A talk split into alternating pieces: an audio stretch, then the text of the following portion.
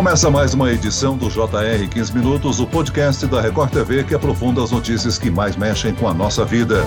O Estado de São Paulo anunciou o novo itinerário do ensino médio para 2022. Mudanças que permitem aos alunos escolher quais matérias cursar e se especializar na preparação para os vestibulares. Essa mudança poderá chegar a nível nacional e como ela afeta o sistema de ensino público e particular. Eu converso agora com o coordenador do ensino médio da Secretaria da Educação do Estado de São Paulo, Gustavo Mendonça. Bem-vindo, Gustavo. Olá, Celso. Prazer em falar com você sobre esse assunto que é tão importante aqui do novo ensino médio. E quem nos acompanha nessa entrevista é a repórter da Record TV, Camila Busnello. Olá, Camila. Oi, Celção. Oi, Gustavo. Um prazer estar aqui de novo com vocês e discutir esse assunto que é tão importante. Foi uma questão muito aguardada nessa seara do ensino, né? Celso, essa proposta serve para aproximar os jovens da realidade do mercado de trabalho, estimular o desenvolvimento de um projeto de vida e aí um currículo mais flexível que permita ao jovem fazer uma escolha mais direcionada de carreira, optar pelo ensino superior em faculdade ou ensino técnico. Gustavo, até queria levantar uma questão. Muitos educadores defendiam por muitos anos uma modernização do sistema para criar uma escola que dialogasse melhor com a atual realidade da juventude. É, você acha realmente que chegou a hora de fazer esse diálogo acontecer e como vai ser a adaptação para que o aluno escolha a disciplina com as quais ele se identifica melhor?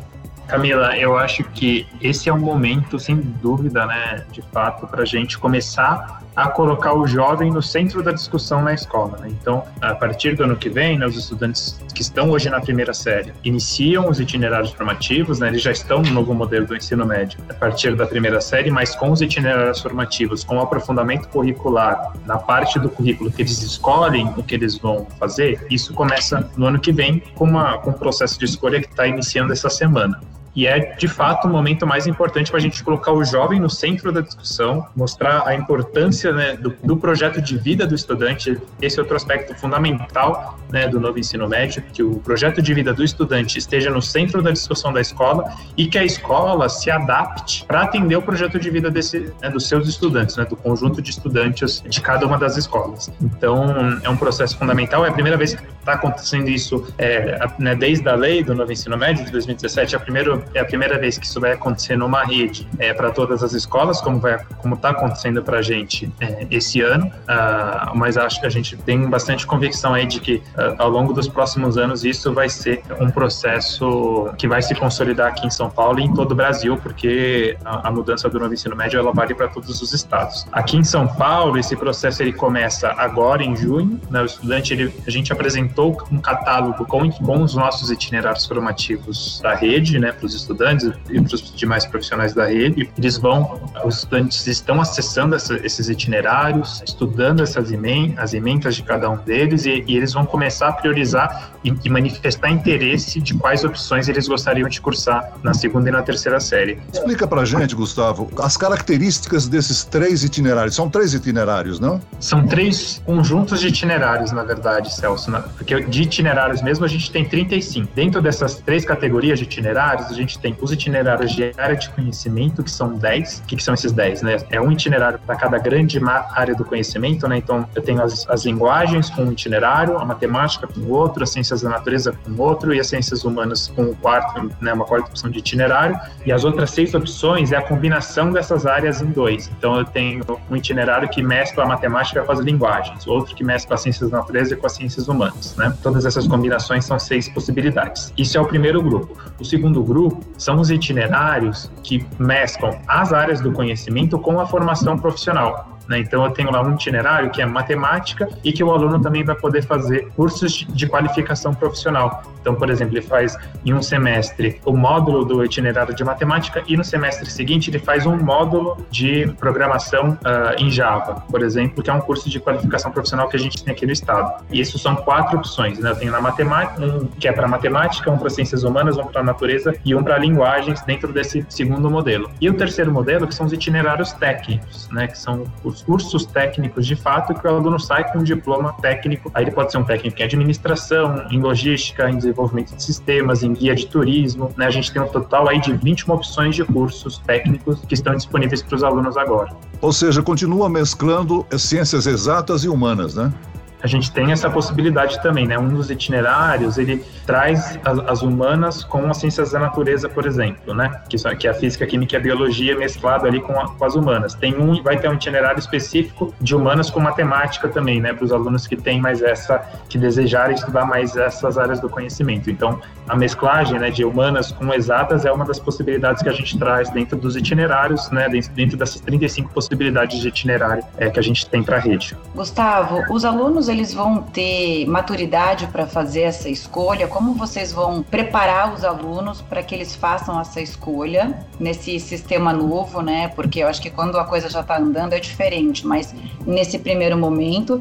E esse modelo me parece com o ensino americano. Lá os estudantes também escolhem certas aulas que desejam cursar. Esse modelo foi baseado realmente no sistema dos Estados Unidos? Bom, Camila, é, sobre a sua primeira pergunta, é muito importante, sim, é, uma, é, um aspecto fundamental do novo ensino médio que a gente se debruçou muito aqui na Secretaria nesses últimos anos, para garantir que o aluno faça uma escolha alinhada com o projeto de vida é, dele e que ele chegue na primeira série com uma maturidade e com uma discussão é, madura o suficiente para decidir esse itinerário formativo. Então, o que, que a gente construiu aqui é, na Secretaria como política pública, né? Desde o sexto ano do ensino fundamental até a terceira série do ensino médio, o aluno tem um, tem um componente muito importante dentro da matriz dele, que é o projeto de vida. Então, desde, desde o sexto aninho, ele tem duas aulas de projeto de vida por semana que ele vai discutindo ao longo dos quatro anos dos anos finais do ensino fundamental e os três anos do ensino médio, o projeto de vida dele, sobre diversos aspectos, sobre diversos ângulos e também, né, é, de acordo com o, o nível de maturidade que o aluno tem desde o sexto ano até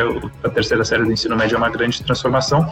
E aí, o projeto de vida, ele, ele é adaptado a essa a cada uma dessas etapas. E a gente criou esse componente justamente para garantir que o aluno tenha essa discussão qualificada. Os alunos que estão na, na, primeira série do ensino médio esse ano tiveram discussão no nono ano, no ano passado, então tiveram um ano inteiro aí com um projeto de vida. Foi um ano de pandemia, mas no que foi possível a gente garantiu essa discussão de projeto de vida para eles e eles estão, eles seguem discutindo isso esse ano, então, então eles têm um ano e meio de discussão sobre projeto de vida e agora eles vão é, concretizar uma parte desse projeto de vida escolhendo o itinerário formativo. E sobre sua, sua segunda pergunta, Camila, é, o novo ensino médio ele é baseado em modelos né, de outros países, sim. Né, o modelo americano é um modelo flexível, né, mais flexível de currículo. A gente tem também alguns países da Europa que é, tem currículos mais flexíveis também, mas é, é, é muito importante sempre né, trazer para a nossa realidade. A gente, é, a gente tem uma lei, né, a lei do novo ensino médio, ela é genérica, né, traz aí que, que as escolas né, têm que adaptar os seus currículos para ter flexibilidade para os estudantes, né, e que cada rede estadual, né, cada rede, cada um dos sistemas estaduais vai ter a sua liberdade para construir os currículos de acordo com a sua realidade, né? Gustavo, esse modelo vale tanto para o ensino público quanto privado ou as escolas particulares podem optar por não adotar esse sistema? Esse é um bom ponto, Celso. As escolas particulares também têm que adotar esse modelo. Claro que não precisa ser exatamente como o modelo que a rede estadual está adotando, né, com os itinerários que a gente é, divulgou essa semana, mas as regras básicas, que é ter uma formação geral, uma formação geral básica de até 1.800 horas, é, itinerários formativos de pelo menos 1.200 horas, por exemplo, isso todas as escolas têm que seguir, as, as escolas estaduais, as escolas, algumas escolas municipais de ensino médio ainda existem e as privadas também. Gustavo, uma outra questão, vestibular. Qual é o impacto disso na preparação para o vestibular? Vai ter uma mudança direta? O que, que, você já pode falar sobre isso?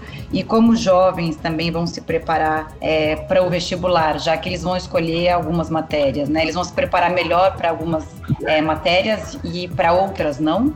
É, na verdade, eles vão ter o um aprofundamento que vai permitir eles chegar no vestibular mais preparado para prestar a prova da área de conhecimento deles, né? O que, que a gente tem feito aqui em São Paulo, Camila, e é um movimento que, tá, que vai acontecer também em nível nacional. As três universidades estaduais, USP, Unesp e Unicamp, participaram de todo o processo de revisão do nosso currículo lá em 2020, né, 2019, 2020, participaram desse processo e desde que o currículo foi aprovado, elas, elas têm ajudado a gente com leituras críticas a revisar esses itinerários que foram publicados nessa semana. Então, eles têm feito esse movimento muito para ter um olhar de como é, esses itinerários estão alinhados com as demandas do ensino superior de acesso e de permanência no ensino superior, então eles dão feedbacks para a gente muito nesse sentido. E as três universidades, né, a gente tem conversado muito com elas, estão olhando para mexer nos seus vestibulares alinhados ao novo ensino médio. A, a Unicamp, por exemplo, já fez mudanças nesse vestibular desse ano para atender essa, essa nova estrutura do ensino médio, do novo ensino médio, e eles, o próximo vestibular vai ter essa estrutura. E é... era hora, mesmo em meio à pandemia, tantas adaptações, tanta defasagem de estudo, estudo, essa discrepância entre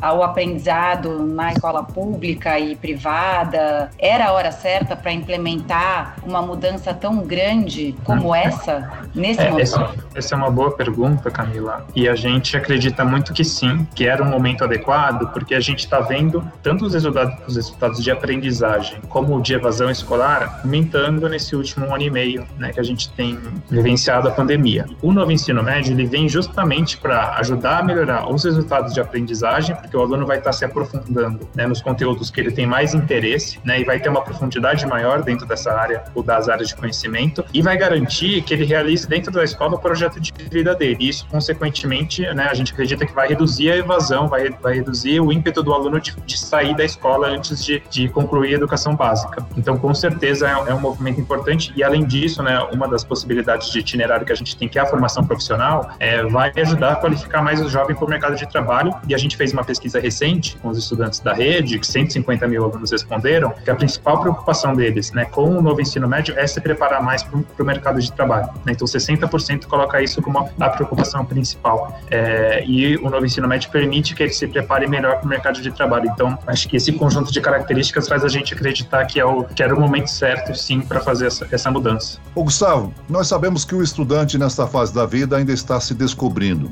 Nem todo estudante tem certeza sobre qual área irá seguir até encerrar o ensino médio. Se ele acredita que deve seguir um caminho de exatas, por exemplo, mas na metade final do ensino médio decide que irá cursar a faculdade na área de humanas, ele corre o risco de ter perdido bastante tempo nessa especialização. O que, que ele faz? Pode mudar de projeto? Como é que ele corre atrás desse prejuízo? Acho que o primeiro ponto é o estudante pode mudar é, de itinerário no decorrer do, do, ensino médio. Então, vamos supor, né, esse estudante que escolheu exatas esse ano, mas no ano que vem ele prefere mudar para humanas, ele pode fazer essa mudança. Então, a gente construiu uma, algumas propostas, nossas propostas de itinerário formativo, pensando que o aluno naturalmente vai é, passar por essas mudanças. Outro ponto importante é, é, o Conselho Estadual de Educação trouxe essa regra e a gente vai também é, implementar ela aqui no decorrer aqui da implementação do novo ensino médio que é permitir que o estudante retorne para cursar mais um itinerário formativo. Então, esse exemplo que você deu, né? O estudante fez o exatas, terminou o ensino médio e viu que não era isso que ele queria. Na verdade, ele quer ingressar no ensino superior na área de humanas. Ele pode retornar para a escola, buscar uma escola que tem um itinerário de humanas e fazer esse itinerário completo depois de se formar, né? Então, também tem essa possibilidade para eles. É, e a gente acredita bastante, Celso, que com a discussão de projeto de vida se intensificando cada vez mais na escola, né, e o aluno conhecendo mais é, as possibilidades dos itinerários formativos, no passar dos anos, os alunos vão tomar decisões cada vez mais certeiras uh, de qual itinerário que eles vão cursar, né, e que, que, e que faz sentido para a vida deles. Ô Gustavo, será que nós podemos esperar diferentes provas da FUVEST num único vestibular? Ou a fase de múltipla escolha vai continuar sendo abrangente, com o mesmo peso e nível de exigência entre as diferentes disciplinas? É, acho que as universidades, as universidades, como eu comentei, elas têm participado aqui com a gente desde o começo da construção do currículo né, e passando agora pela revisão dos itinerários, é, e eles têm muito forte isso de acompanhar as mudanças da rede estadual. Né? Então, como a gente está fazendo essa mudança grande já para o ano que vem, né, para os alunos da segunda série, tem essa tendência de em 2023 eles terem já uma, uma nova estrutura de, de, vestibular adaptada a esse modelo da rede estadual. Você citou a FUVEST, mas a gente também conversa muito com a Unicamp, com a Unesp, além do, de, de ter uma articulação com o INEP em nível federal federal, né, que vai mexer no Enem para atender as mudanças do novo ensino médio. A gente não sabe exatamente como que vai ficar, mas elas têm participado desse processo com a gente para entender o que, que é o novo ensino médio e como é, estruturar as provas de uma maneira que atenda os itinerários formativos e também a formação geral básica do currículo. Gustavo, vai haver alguma mudança com relação ao comportamento, uma reciclagem dos professores nesse novo sistema, não? Com certeza, Celso. A gente é, tem trabalhado bastante para isso, para construir formação para os professores, formação continuada. É, a gente tem tido algumas ações aqui nas próximas semanas de apresentação do novo ensino médio, de descrição mais detalhada dos itinerários formativos para os professores, mas a gente vai ter trilhas formativas é, mais robustas para eles entenderem como é, a estrutura do novo ensino médio, como dar aula de itinerários formativos. É, tudo isso vai estar contemplado na nossa formação. Muito bem, nós chegamos ao fim desta edição do 15 Minutos. Eu agradeço a participação do coordenador do ensino médio da Secretaria da Educação do Estado de São Paulo, Gustavo Mendonça. Obrigado, Gustavo. Eu que agradeço, Celso, Camila, é um prazer falar com vocês. E agradeço a presença da repórter da Record TV, Camila Busnello. Eu que agradeço, Celso, sempre um prazer estar aqui com vocês. Até a próxima. Esse podcast contou com a produção de Homero Augusto e dos estagiários David Bezerra e Larissa Silva. Sonoplastia de Pedro Angeli. Coordenação de conteúdo, Camila Edivaldo Nunes e Luciana Bergamo. Direção de conteúdo, Tiago Contreira. Vice-presidente de jornalismo, Antônio Guerreiro. E eu, Celso Freitas, te aguardo no próximo episódio. Até amanhã.